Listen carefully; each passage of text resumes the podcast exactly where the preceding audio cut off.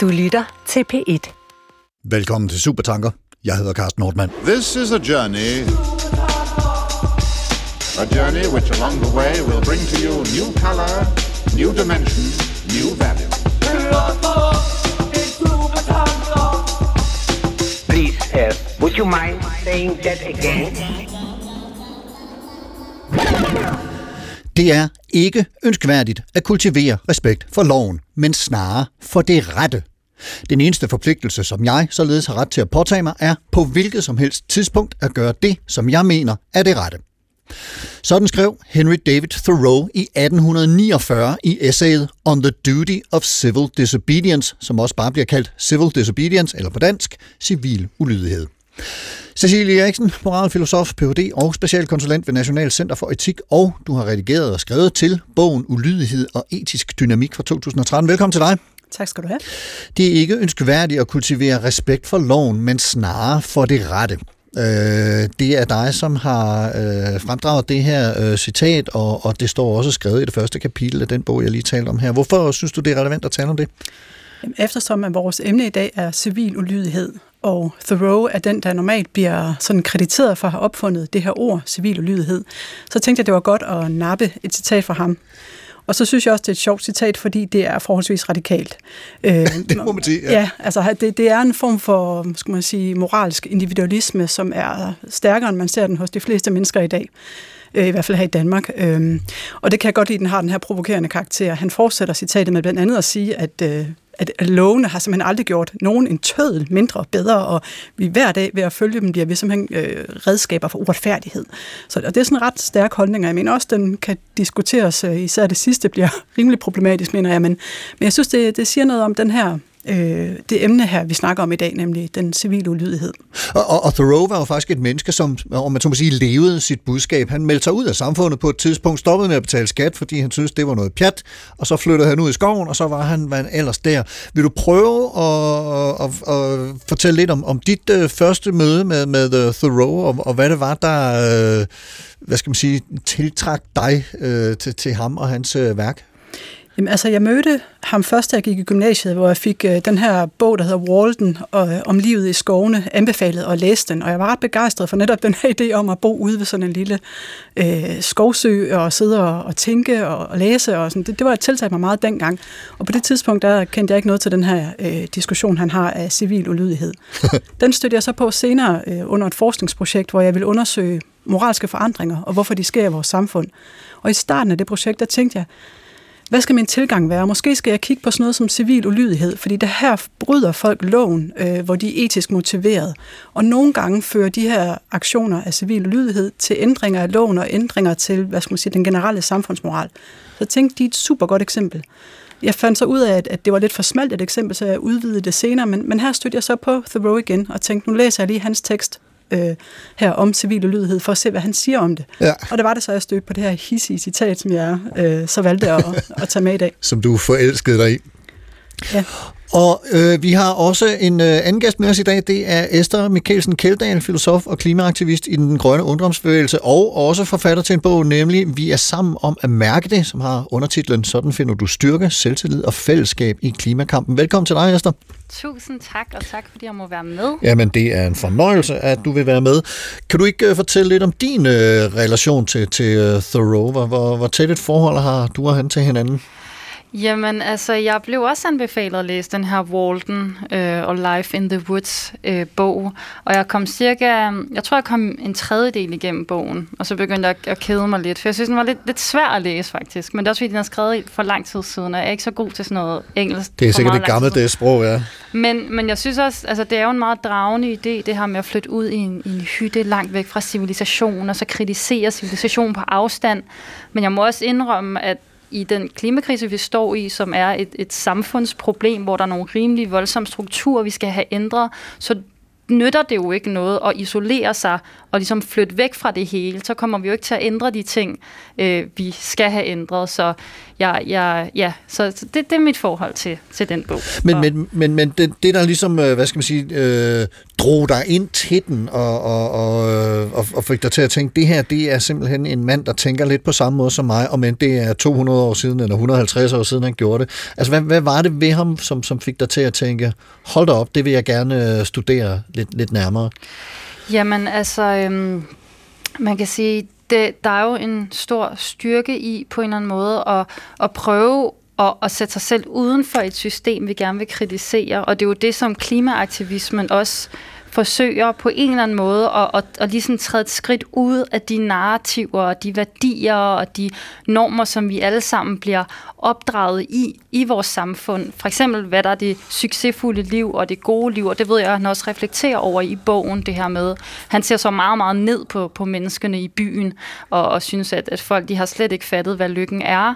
Øhm, men, men der er jo en værdi i at, at træde uden for ligesom det etablerede og prøve at se det udefra. Og så spørgsmålet er, om man så egentlig overhovedet kan det, fordi vi er jo også bare et produkt af vores samtid og vores samfund.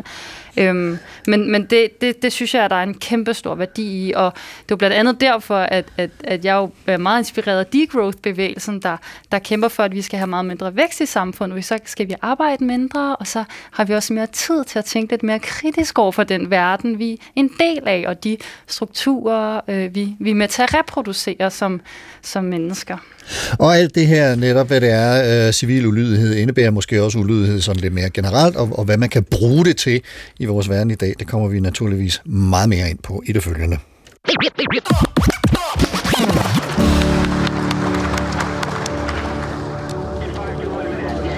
This is all wrong.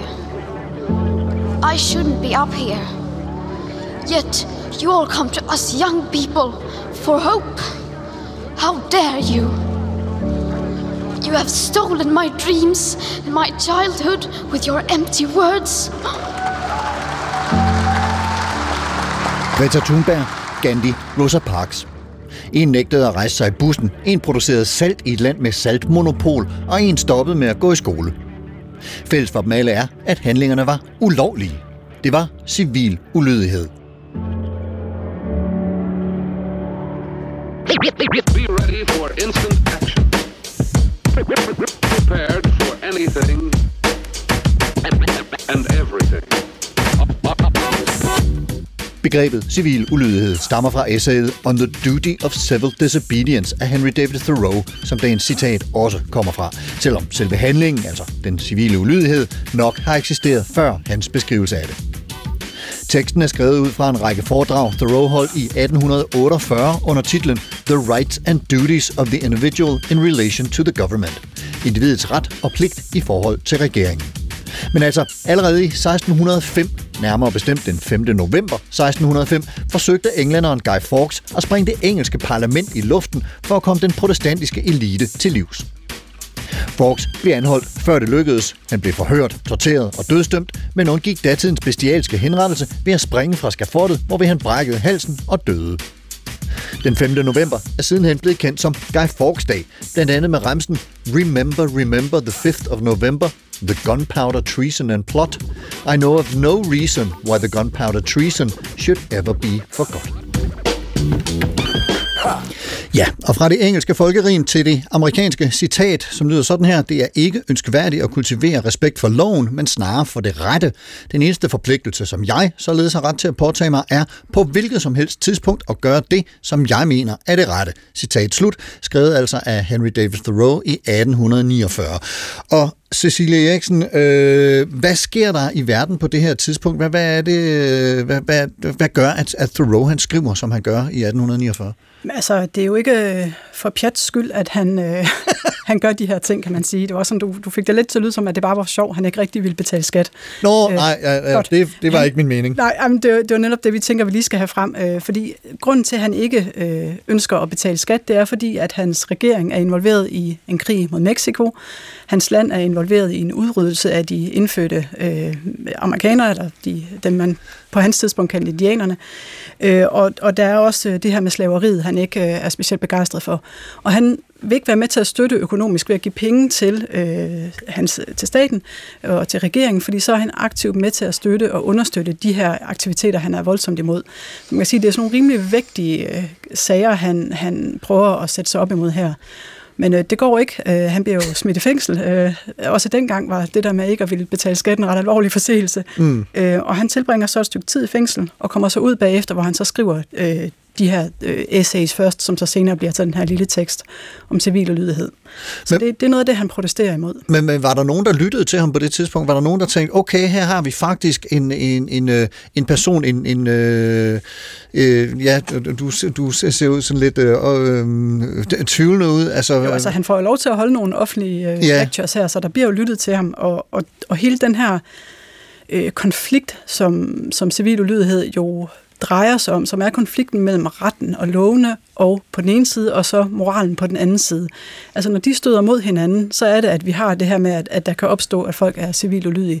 Og det er jo noget, alle, vi kender det alle sammen til det, øh, og, og det har været der til alle tider. Ja. Så det er der selvfølgelig ørenlyd for, når man øh, beskæftiger sig med det. Og så er det måske også relevant lige at minde om, at, at det jo er, altså når, når vi nærmer os 1860'erne, der, det er jo der, hvor den amerikanske borgerkrig øh, mellem nord og syd også bryder ud, og nogle af de her spørgsmål, som Thoreau faktisk øh, hiver fat i, for alvor eksploderer øh, på, på, på det nordamerikanske kontinent, og de øh, simpelthen slår hinanden ihjel for et godt ord, for, og, fordi de er uenige om, hvordan det skal håndteres det her. Ja. ja.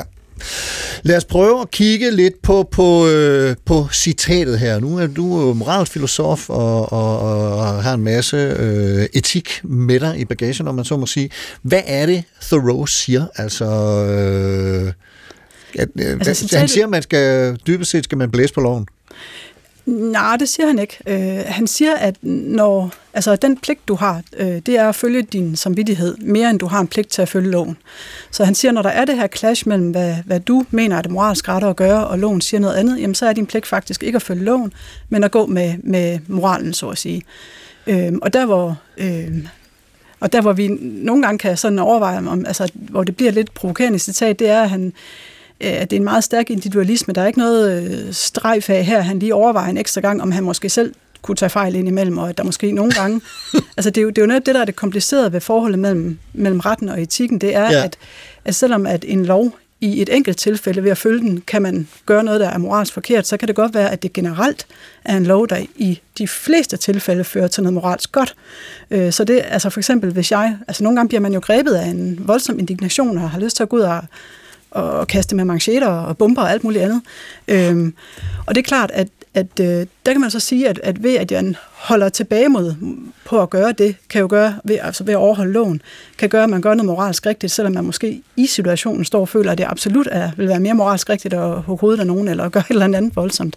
Så på den måde kan man sige, at, at, at hvis man følger Thoreau's citat lige det, han siger her, så, så har vi jo selvtægts øh, mænd og kvinder på striber, der løber ud over stedet. Jamen lige præcis. Altså nogen vil jo også sige, at det er antidemokratisk at, at trodse loven på den måde. Altså det her, det er en lov, som er Øh, vedtaget af forhåbentlig en regering, som er demokratisk valgt. Der er selvfølgelig øh, steder i verden, hvor det ikke er tilfældet, øh, hvor, hvor der er masser af god grund til revolution, civil ulydighed, hvad man ellers kan, kan komme i tanke om. Men, men, men øh, altså, er, er det ikke i, i vores, om man så må sige, vestlige civilisation, eller hvad vi nu vælger at kalde den, øh, en, en antidemokratisk øh, aktivitet at, at, at gå ud og sige, nu har jeg besluttet mig for, at det her er moralsk rigtigt, og selvom loven siger noget andet, så det er den måde, jeg har tænkt mig at reagere på. Altså når man tager citatet, som det bare står her, så bliver det kan det meget hurtigt være antidemokratisk. Man kan også godt sige, øh, og det er der også mange, der har argumenteret for, at, at den her civile ulydighed er en uundgåelig og nødvendig del af vores demokrati, fordi det er der, hvor der kan opstå en dialog omkring, der hvor loven ikke er god nok. Og at øh, altså, på den måde der er det en del af demokratiet, at vi kan have de her brydninger. Øh, så det kommer lidt an på, ikke? og det kan blive øh, antidemokratisk, men det kan også være en del af et levende demokrati, at vi har øh, de her former for, øh, og der er jo også grader af, det er også her, hvor vi har diskussionen af, hvad, hvornår det civile lydighed. Der er nogle man har nogle folk stiller nogle krav op til, at det er civil ulydighed, ikke, og, og ikke revolution eller et decideret oprør, man har gang i. Typisk siger man, at den civile ulydighed er et fænomen, der netop lever øh, hvad skal man sige, i feltet mellem, øh, hvis du har på den ene side total lydighed, hvor du følger alle regler og love, og så på den anden side har du, hvad skal man sige, revolutionær aktivitet, hvor du simpelthen vil over, du vil have et helt nyt system. Og der er der mange, der siger, at den civile altså ulydighed lever faktisk der, hvor du stadigvæk vil beholde øh, et system, øh, men hvor du vil sige, det er dele af systemet eller nogle bestemte love, du er øh, mener er øh, meget problematiske og ja. som berettiger øh, lovbrud. Så den civile ulydighed lever, øh, lever i det her felt, hvor vi stadigvæk øh, accepterer, at der er et eller andet form for retssystem. Og derfor altså et af de sådan meget standardkendte definitioner på, på, på civil ulydighed, den går på, at det er en handling, der ikke bare er et lovbrud, men det også øh, skal være ikke voldeligt, og det skal være offentligt, sådan at man ligesom kan se, at det foregår. Det er en, det er en del af en dialog. Øh, og så også, at det, øh, at det er i respekt for, øh, for et lovsystem. Man skal for eksempel være villig til at tage den straf, der kommer bagefter. Det er klart, at den her standarddefinition er vildt diskuteret, og ja. eksempler, hvor vi kan sige, at det ikke hjælper, at det bliver gjort offentligt, for så vil det slet ikke kunne lade sig gøre, og så videre, så videre. Men, men den her standardidé om, at det er noget, hvor du faktisk er villig til at, at tage den straf, samfundet tildeler dig bagefter. Men, men et eller andet sted, så, så vil, og, og igen øh, bliver jeg lidt djævens advokat her, og nogen siger, at det kan godt være, at det i virkeligheden er dig, jeg skal stille det her spørgsmål til, øh, Esther Mikkelsen Keldahl, fordi du har været involveret i civil ulydighed, og, og, og har faktisk også været anholdt for det. Nogen vil jo sige, at hvis man ønsker at ændre loven, så må man stille sig op på sin talerstol i det politiske forum, der nu er tilgængeligt, og så må man sørge for, at folk de stemmer på en, sådan at den lov den kan blive ændret. Der er ikke nogen grund til at, at nægte at betale skat, eller øh, springe parlamenter i luften, eller noget andet. Altså, hvad, hvad, hvis du skal kigge på, på øh, Thoreaus citat, og nogle af de øh, ting, vi hører om, at, at, at han har gjort, om man så må sige, eller ikke gjort. Hvordan læser du så citatet og, og hører det, Cecilie siger her? Jamen, jeg, jeg er egentlig meget enig i, at Thoreaus citat, øh, der, der er noget individualisme, altså en min egen moral og min samvittighed øh, øh, gør, at jeg, bliver, jeg faktisk er nødt til at bryde den her lov. Øhm, men lige når det gælder klimaaktivisme, som jo er det, jeg ved allermest om, og også mm. er derfor, jeg har valgt at bryde loven, øh, det, øh, der, der har vi jo øh, videnskaben på vores side. Øhm, vi har samlet FN's klimapanel, der faktisk siger blandt andet, at vi skal have et totalt stop for udvinding af, ny, af nye fossile brændsler, hvis vi skal nå den Paris-aftalen, som vores regeringer i øvrigt har øhm, forpligtet sig på. Så når det gælder klimaaktivisme, så er vi på en eller anden måde ud over den her individuelle, moralske øh, ligesom, uh, nu har jeg lyst til at lave noget selvtægt, nu bryder jeg lige loven. Og den klimaaktivistiske bevægelse gør det jo også organiseret og i fællesskab, øh, med, med, hvor det er planlagt i noget tid i forvejen. Men nogle af aktionerne er jo stadigvæk øh, lovbrud, øh, når, selvom om vi har, hvad skal man sige, videnskaben på, på, på jeres eller vores, eller hvad vi nu kan kalde det, side. Ja, og, og, og det, jeg synes, det er nemlig et helt vildt spændende samtaleemne, øh, hvor langt man skal gå for at, at få, få en sag på dagsordenen. Men det, der er ret interessant er, og det kan vi også tale om senere, er, at den, de indvendinger, der ofte kommer til øh, den civile ulydighed i klimaaktivismens navn, er, hvorfor deltager I ikke debatten som os andre? Hvorfor deltager I ikke i dagspressen og tager dialogen, eller stiller måske op i øh, som parti og alle de her ting? Men men det er jo, det er, der er jo simpelthen ikke andet. Vi gør jo simpelthen ikke andet end det. Vi, vi, bliver, vi, vi deltager simpelthen så meget i debatten, og skriver så mange debatindlæg, og laver så mange anmeldte lovlige demonstrationer, og holder møder med politikere, og stiller pænt op til, til, til fotos og selfies med politikere, og vi gør alle de lovlige ting, så den civile ulydighed, det er ligesom et add-on, det, det er et ekstra værktøj. Øhm, og, og så jamen, jeg ser det meget som sådan, der er en, et stort fad med en hel masse forskellige handlinger, vi skal gøre, og der er brug for alle tænkelige handlinger, bortset, der er, no, der er en grænse, og det kan vi også snakke om senere, for mm. hvad jeg ikke synes er okay at, at lave, men man skal se det som endnu et værktøj, vi kan tage tage i brug her i, i, i vores demokrati, hvor vi jo heldigvis er så privilegeret i Danmark, at øh, for de flestes vedkommende er, er det ikke så farligt. Vi bliver i hvert fald ikke slået ihjel for at gøre det. Og i og med, at klimakrisen jo er en, en meget alvorlig krise, hvor vi tager hele verden med i faldet, hvis ikke at vi får løst den, så synes jeg at det er peanuts at bryde loven en smule for at sætte fokus på det her vigtige emne.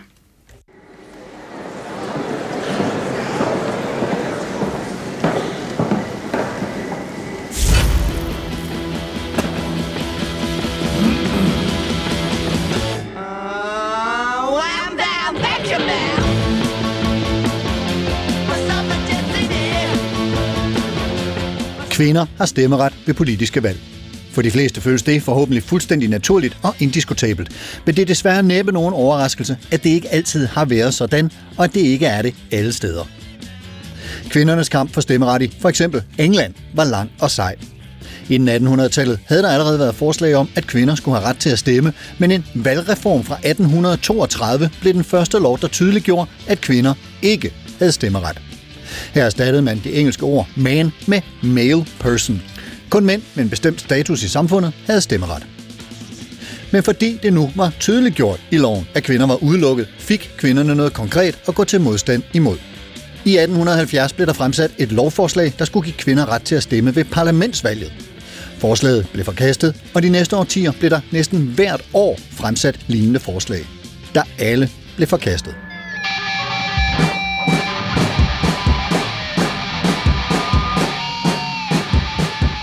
I 1905 blev endnu et forslag om kvinders stemmeret fremsat, og denne gang var mange kvinder mere håbefulde end før. New Zealand og Australien havde på det tidspunkt fået stemmeret til kvinder. Men mændene i underhuset valgte at diskutere et andet punkt på dagsordenen, et lovforslag om gadebelysning, så længe, at der kun var en halv time tilbage til at diskutere lovforslaget om kvinders stemmeret, og så fisk den ud. Og det var ikke første gang, det skete. Efter cirka 40 år med demonstrationer og fredelige metoder, blev den arrogante behandling af forslaget dråben, der fik bæret til at flyde over. Kvinderne havde fået nok, og Christabel Pankhurst lagde linjen for en ny militant strategi for at blive hørt.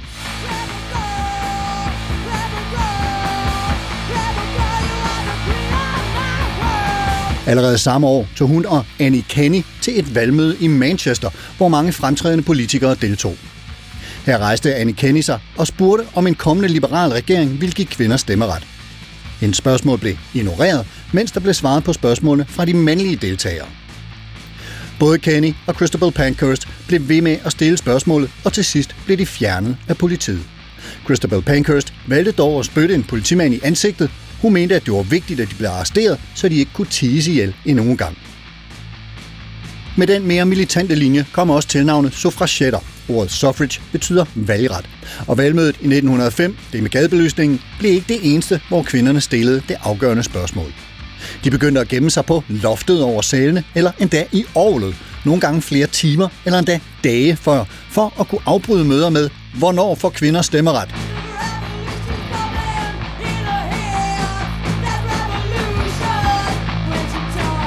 Ved et valgmøde i 1909 valgte to kvinder at smadre ruderne til en sal, da de blev nægtet adgang.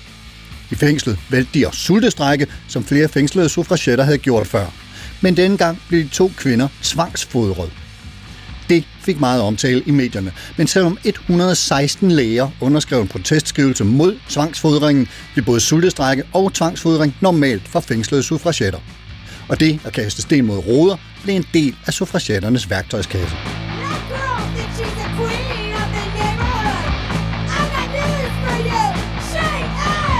Det samme gjorde ildspåsættelse og knuse gadelygter og at overmale gadenumre.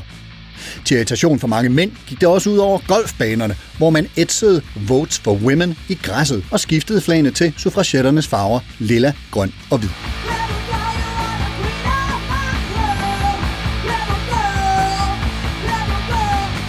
Om rodeknusning sagde Emmeline Pankhurst, som var mor til Christabel Pankhurst og også aktiv i bevægelsen i 1912. Hvis stenens argument er tilstrækkeligt, vil vi aldrig benytte os af stærkere argumenter. Hvorfor skulle kvinder dog tage til parlamentspladsen for at blive mishandlet og ydmyget? Og hvad er vigtigst af alt? Er en kvindes liv, hendes helbred, når det kommer til stykket, ikke mere værd end en vinduesrude? Første verdenskrig lagde af flere grunde en dæmper på suffragetternes militante handlinger, men ønsket om stemmeret forsvandt ikke. I 1918 fik kvinderne, eller måske snarere lykkedes det kvinderne at tilkæmpe sig stemmeret.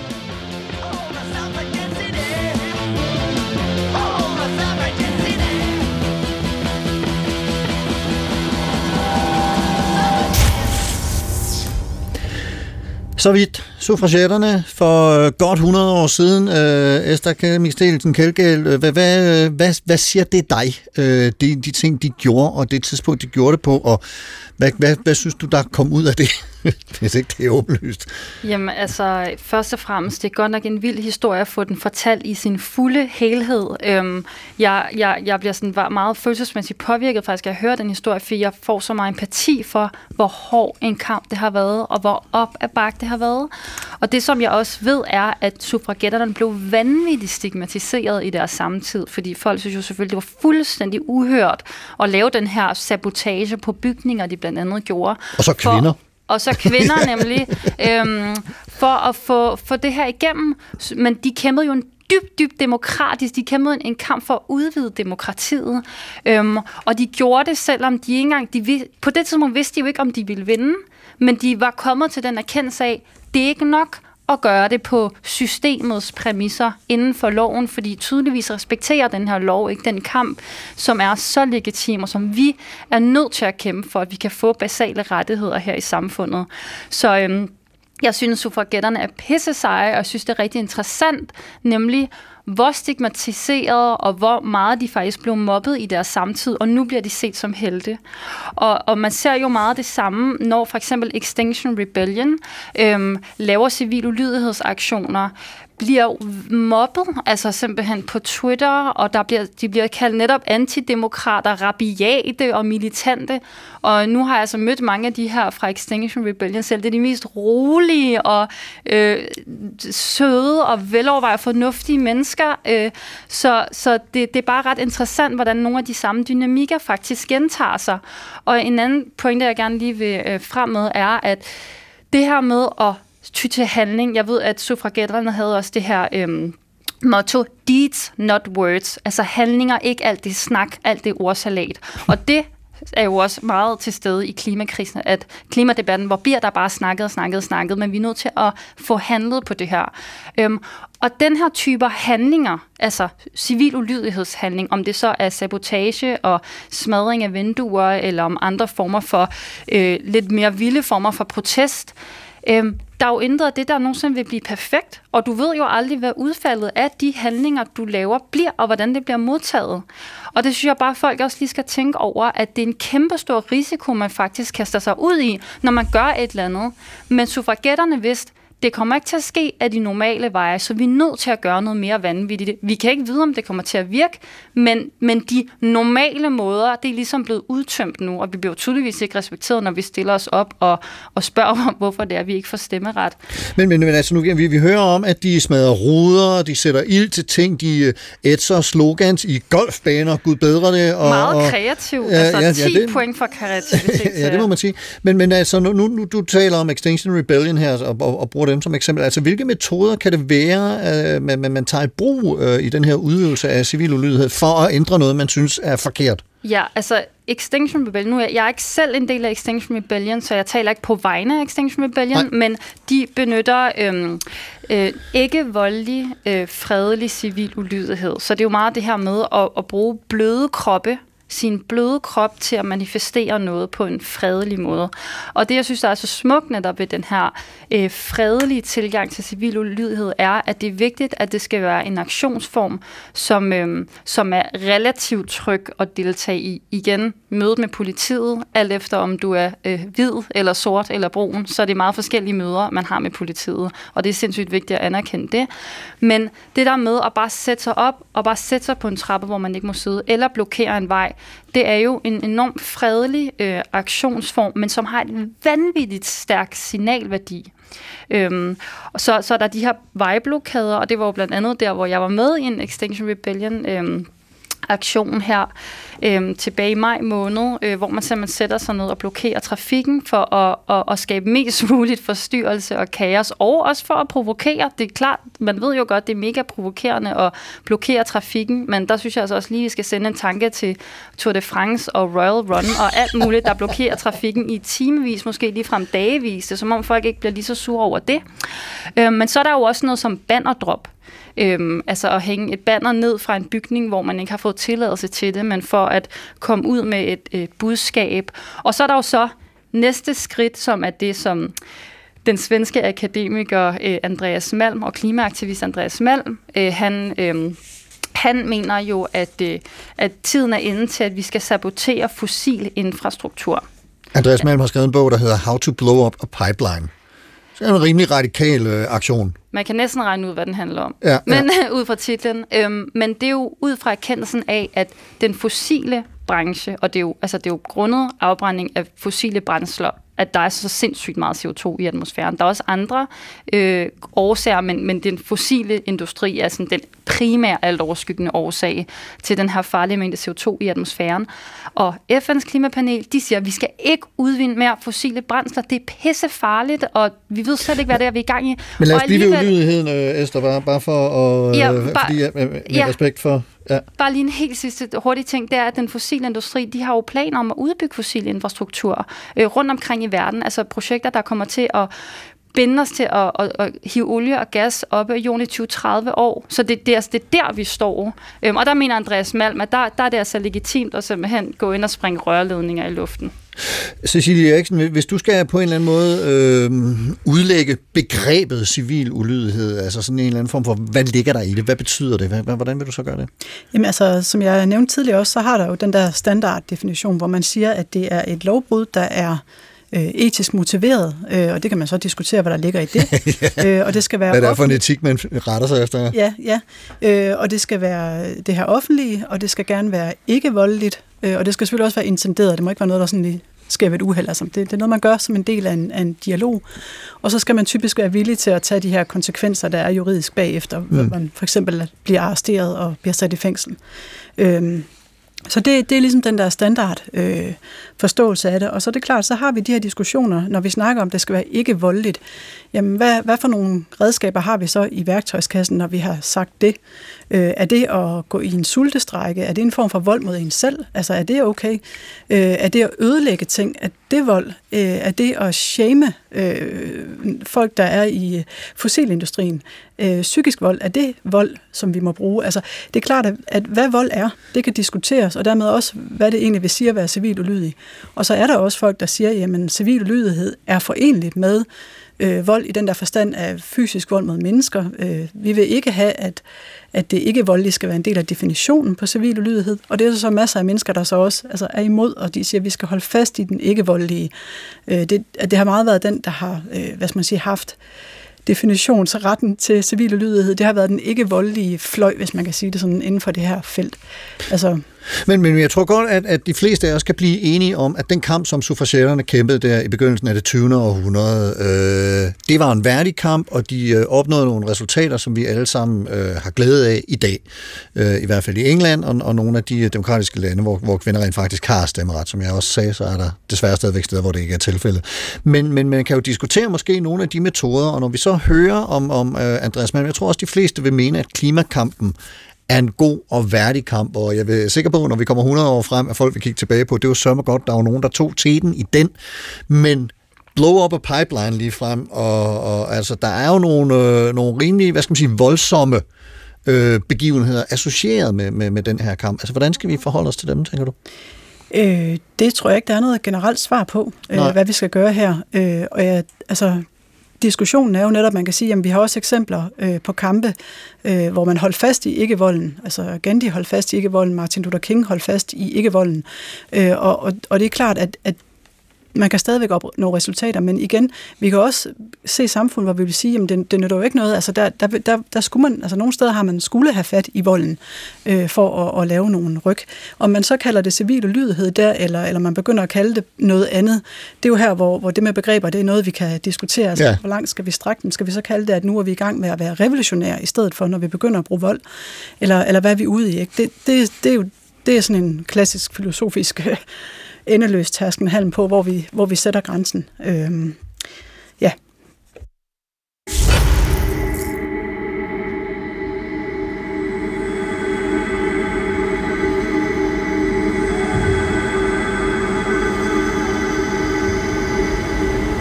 Mit navn er Maja, og øh, jeg er klimaaktivist og dyreretsaktivist hos øh, Animal Rebellion og Extinction Rebellion. Det, der skal ske i dag, det er, at øh, vi skal lukke ned øh, for Arlas distributionscenter, og vi er en øh, til 15 øh, rebeller eller aktivister fra Animal Rebellion, som har valgt at, øh, at komme her til Ishøj og øh, blokere vejen. så de ikke har mulighed for at komme ud med deres lastbiler. Øhm, der er også nogle af vores øh, aktivister, som er kommet op på øh, taget øh, for at lave noget banner drop derfra og øh, besætte øh, stedet i godsøjne. Øh, planen er, at øh, vi skal derop med nogle telte og holde øh, sommercamp øh, her foran Arler. Øh, så det både er hyggeligt, øh, men, øh, men hvor vi også kommer ud med vores budskab. Vi går meget op i, at det hele skal være øh, ikke voldeligt, men øh, vi synes også, at vi samtidig kan gøre det lidt hyggeligt, øh, fordi at vi faktisk synes, at alle mennesker skal være med til, til det her. Alle mennesker skal være med til aktivisme og til at øh, øh, ytre deres, øh, deres meninger, øh, om man så er 70 eller 5 år. Så vi er ankommet til Aller, og der er rimelig meget politi hele vejen rundt om bygningen, så vi har opgivet at øh, komme op. Øh, men vores to rebeller de er stadigvæk oppe på taget.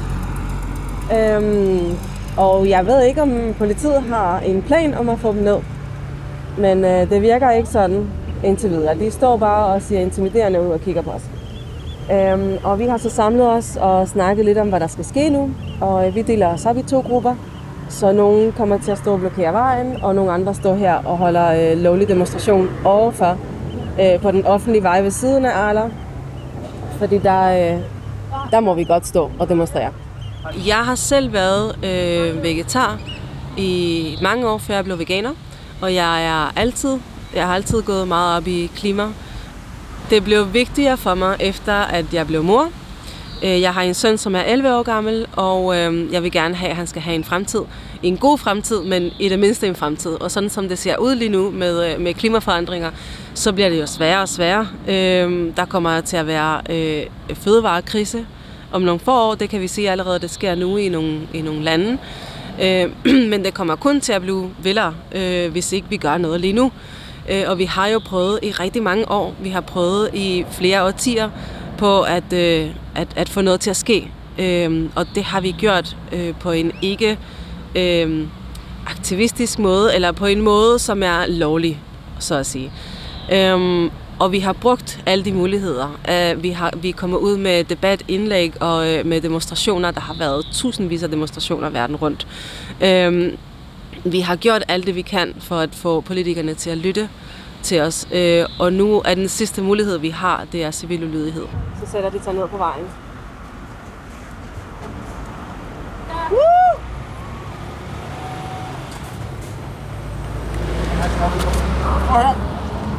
Af det her med, at stå. Så bliver jeg nok. Nu første advarsel. Nu kommer den første advarsel. Øhm, og politiet de uh, fortæller dem, at de, skal, øh, at de skal rykke sig, for ellers så bliver de anholdt. Og der er syv politimænd til, til tre rebeller. Og jeg tror, der er en, der livestreamer også fra op. Vi har altid nogen, der, øh, der optager eller i hvert fald prøver på at altid at have nogen, der optager. Øhm, for at øh, for at holde øje med, hvad politiet laver, hvordan de behandler aktivisterne, og være sikker på, at, øh, at det hele går øh, ifølge loven. Den musik flytter pænt ind, hvor I er blevet anvist, eller så bliver jeg nok dem for år.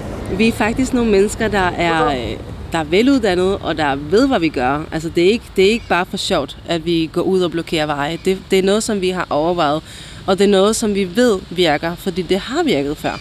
Civil ulydighed har faktisk været super effektiv øh, før i tiden, når man kæmpede for kvindernes rettigheder. Og øh, det var noget, som Martin Luther King også brugte, øh, da han kæmpede for, øh, for de sortes øh, rettigheder. Så det har været en, en historisk ting. Det er ikke en ny ting, som øh, Extinction Rebellion har fundet på. Det er noget, som vi har set har virket gang på gang, og det er noget, som vi kommer til at blive ved med at bruge. Ja, de bliver anholdt nu. Øhm.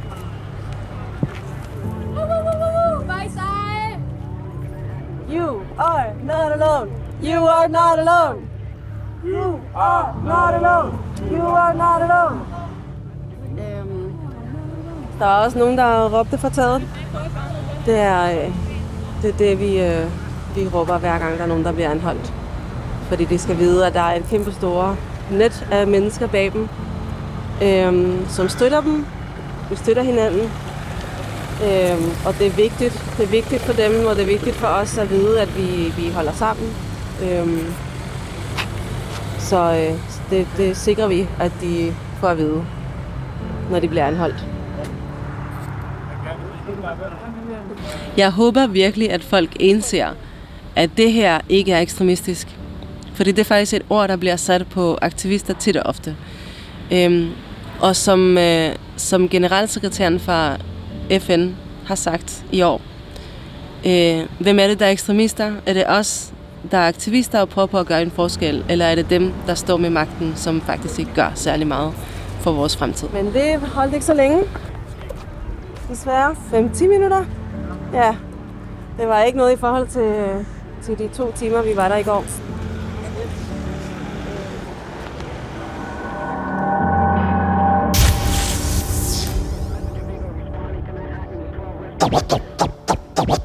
Would you mind saying that again? Og det fulde citat, som Maja fra Animal Rebellion lige nævnte fra FN-generalsekretæren Antonio Guterres, lyder, og jeg citerer, Klimaaktivister bliver samtidig fremstillet som farlige radikale, men de virkelig farlige radikale er de lande, der øger produktionen af fossile brændstoffer. Citat slut.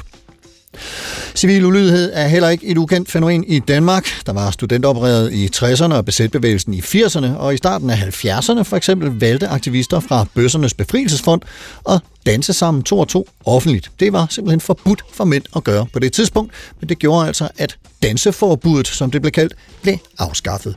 Der er også bedsteforældrene i Bedsteforældre for Asyl, der stiller sig op og sang i Folketinget, og vi har præster, der skjuler flygtninge. Så har vi selvfølgelig graffiti og plakater, og til tider ovenikøbet perleplader og strik i bybilledet, som ifølge loven også betragtes som herværk. Og Cecilie Eriksen, nu kommer jeg med sådan lidt øh, eksempler her på, på, på mennesker og bevægelser, der bygger videre på, på øh, de tanker, som Thoreau øh, giver udtryk for, og som, som vi har hørt om suffragetterne og, og nogle af de her bevægelser.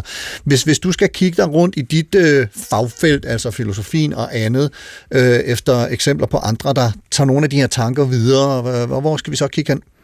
Altså, vi har blandt andet Gandhi, der skriver øh, en masse ting. Vi har Tolstoy, der skriver, øh, og så har vi øh, sådan oppe i nyere tid, der har vi øh, tænker som Hannah Arendt, vi har Rawls, vi har Habermas, vi har nogle ret tunge øh, mænd og kvinder her i, i filosofihistorien, der har, der har arbejdet med det her emne, øh, og hvor vi netop de her diskussioner, der, der går om, hvor, hvorvidt det skal være offentligt, og hvorvidt det skal være hvad hedder det, voldeligt eller ikke voldeligt, og alle de her diskussioner, vi har haft gang i, de, der kan man simpelthen finde en masse tanker om det.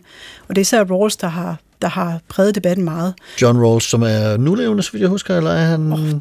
Nej. Der får du mig simpelthen lige på det gale ben. Jeg ja. vil næsten tro, at han ikke er nulevende, men det, det, der er der sikkert... I hvert fald 20. århundrede. Vi kan lynhurtigt få Google til at hjælpe os ud her. Ja, ja. øhm, men i hvert fald, altså, der, er så været, der er så en række nyere tænkere også nu, hvor man netop går imod nogle af de her mere, det som jeg kalder den traditionelle forståelse af civil ulydighed, hvor noget af det, man er begyndt at, at, at sige, jamen vi, vi, vil faktisk ikke, vi vil faktisk ikke have den her ikke-voldelighed. Vi vil faktisk også øh, begynde at sige, at der kan være argumenter for voldelighed. Øh, også ud fra, at hvem definerer, hvad der er vold og ikke vold, og øh, at, at nogle gange, der, der, at hvis vi skal have en virkelig ændring, er vi nødt til at gribe til hårdere midler. Øh, så, og det, altså, jeg tænker jo også, der er også, altså, der er jo et bredt spektrum her, om du kaster med sten gennem en butiksrude, eller om du kaster dem i hovedet på, på, på, på politikere, ikke? Der, der, er, der er et spænd her, øhm, hvor, hvor, øh, altså, hvor jeg tænker, at der, der, der er vold, jeg vil sige, at vi altid skal holde os fra, eller være med at kaste sten i hovedet på politikerne, for eksempel. Ja, øh, kaste sten gennem ruder, det, det kan være, at vi nogle gange skal gribe til det, øh, for at, at komme nogle steder.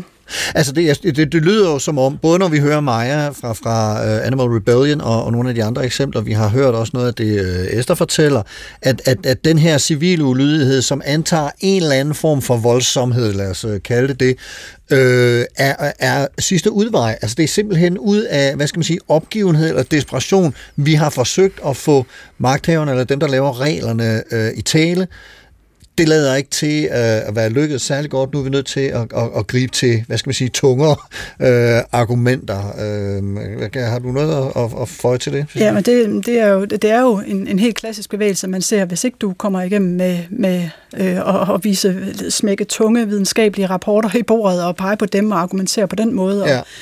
øh, så er det, at, at der er folk, der griber til andre metoder.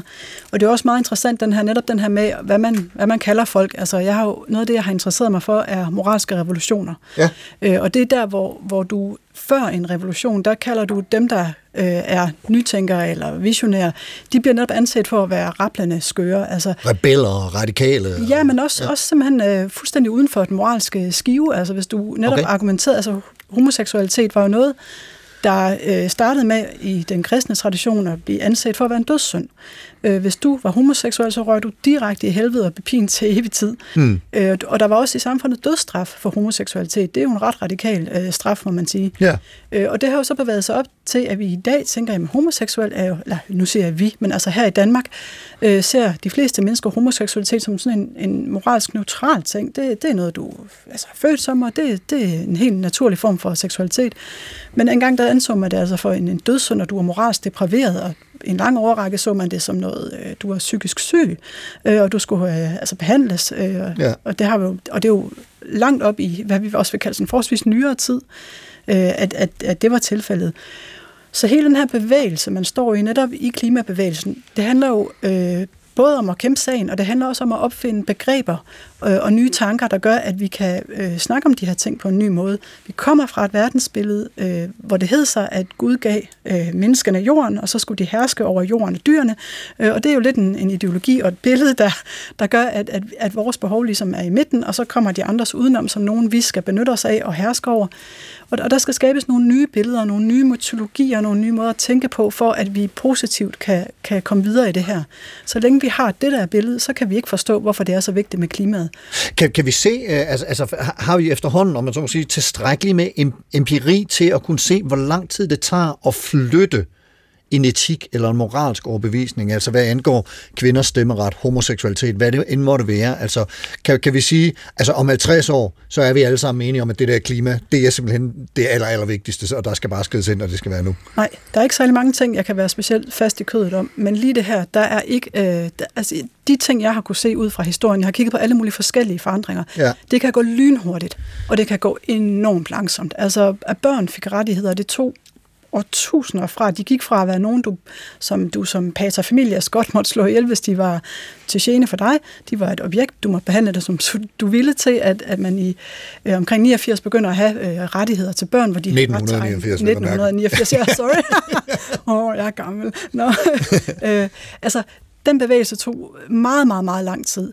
Øh, og, og nogle gange skifter det hurtigt. Øh, så, så det kan simpelthen ske, øh, altså det kan, det kan gå lynhurtigt, og det kan gå enormt langsomt. Så der er ikke nogen øh, opskrift der på, hvor, altså om 50 år sådan og sådan. Det, det Nej. kan vi ikke... Øh, Esther, hvis du skal prøve at trække nogle tråde fra, fra noget af det, vi har hørt her, og også noget af det, som Cecilia øh, fortæller ind i, hvad skal man sige, din virkelighed, hvor, hvor møder vi så øh, det her behov for, for øh, civil ulydighed, og, og hvad, hvad giver det, øh, om man så må sige, dem, som, som øh, udøver dem? Altså, det lyder blandt andet som om, at det er en god idé at sørge for, at politiet er, er til stede og, og, og griber ind, fordi det skaber opmærksomhed. Altså, der var suffragetterne, som spyttede politiet i ansigtet, og så er der øh, Animal Rebellion, som, som øh, Øh, bliver anholdt, og, og egentlig tager det rimelig roligt, og formentlig heller ikke får vildt lange og hårde straffe. Men altså, hvor, hvor møder du det, og hvor, hvad giver det dig at være en, en del af det her? Ja, altså først og fremmest vil jeg bare gerne lige give et kæmpe shout-out til Maja og Animal Rebellion for, at de har lavet den her aktion. det, synes, det er så smukt, og tusind tak for det. Og jeg vil også gerne give et shout-out til de her bøsser, der dansede øh, ude på gaden. Jeg er selv i et lesbisk forhold, og det er jo takket være, at der er nogen der før mig, der har kæmpet for, at jeg kan få lov til åbent at være det. Og det vil jeg bare gerne sige tusind tak for. Øhm, og så vil jeg bare gerne lige kommentere på det, Cecilie sagde med det her med de nye sprog, nye kategorier, hvor vigtigt det er, for at vi kan komme videre herfra. Og det der Antonia Antonio Guterres-citat med, hvem er det, der ligesom er de ekstreme her? Er det regeringer, der ikke handler på det, eller er det klimaaktivister?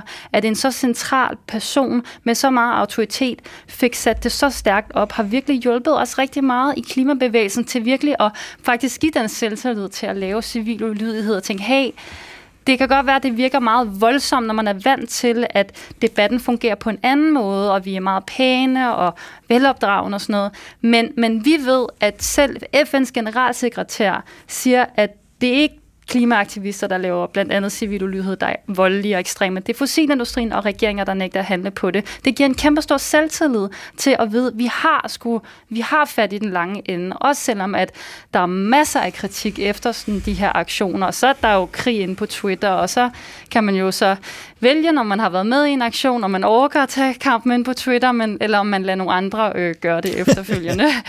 øhm, og der, der vil jeg så også sige, at hvis man synes, det er mega fedt, de her civil ulydighedsaktioner, og man ikke selv har lyst til at være en del af det, så er det faktisk en kæmpe stor hjælp, hvis man er klar ind på Twitter bagefter til at, at, at forsvare øh, de folk, der har øh, sat sig selv så meget på spil for den her utrolig vigtige sag.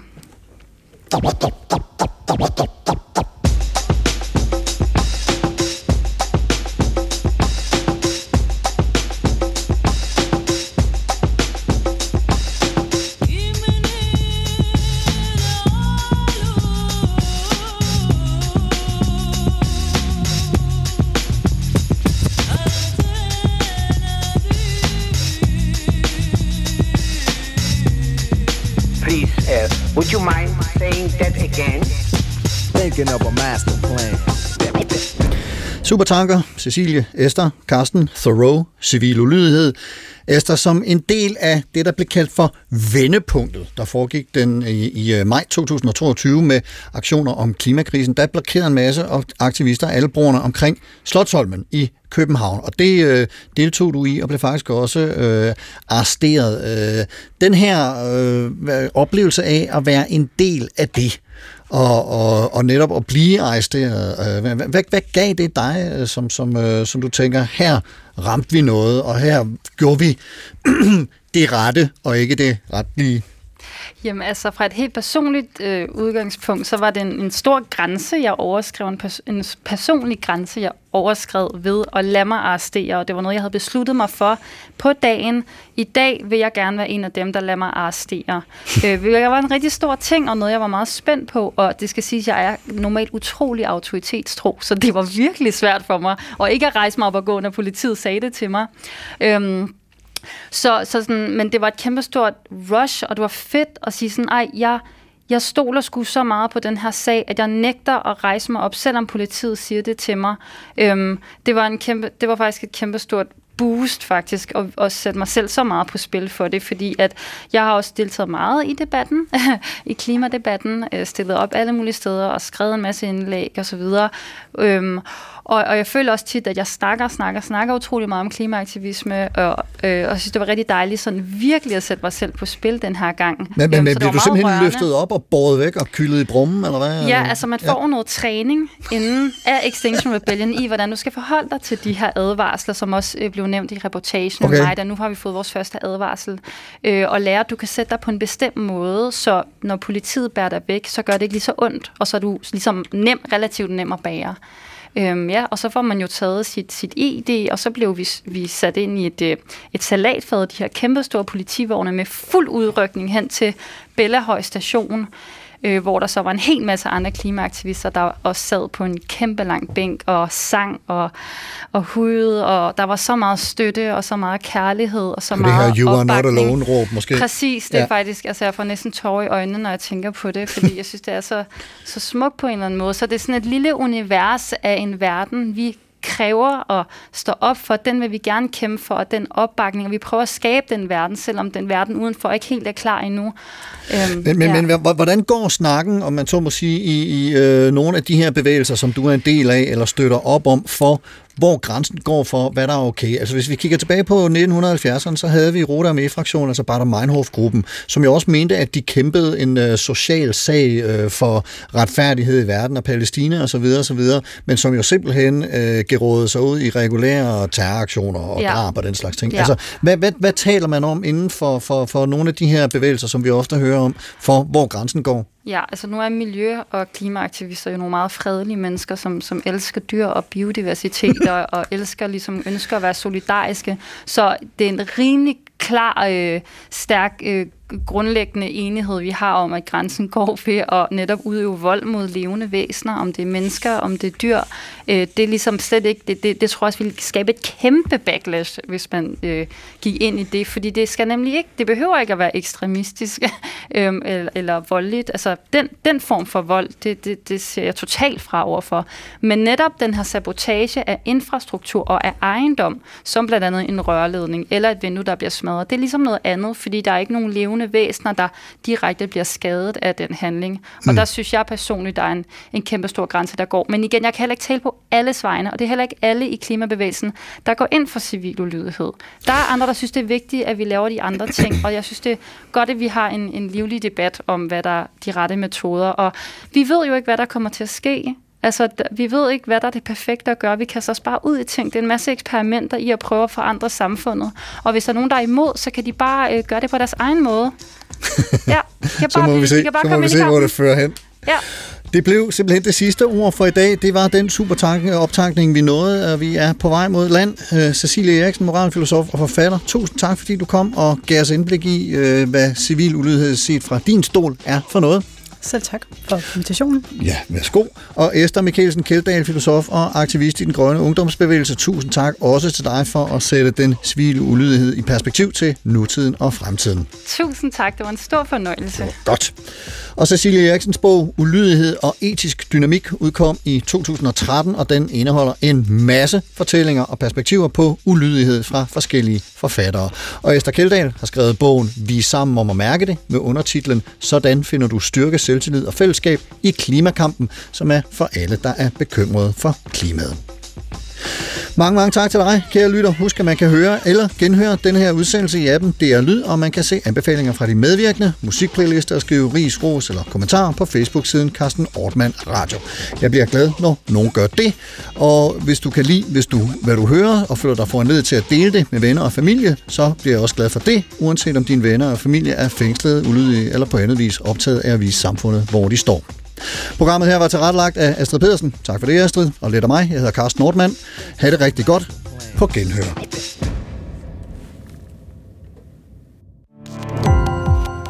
Gå på opdagelse i alle DR's podcast og radioprogrammer. I appen DR Lyd.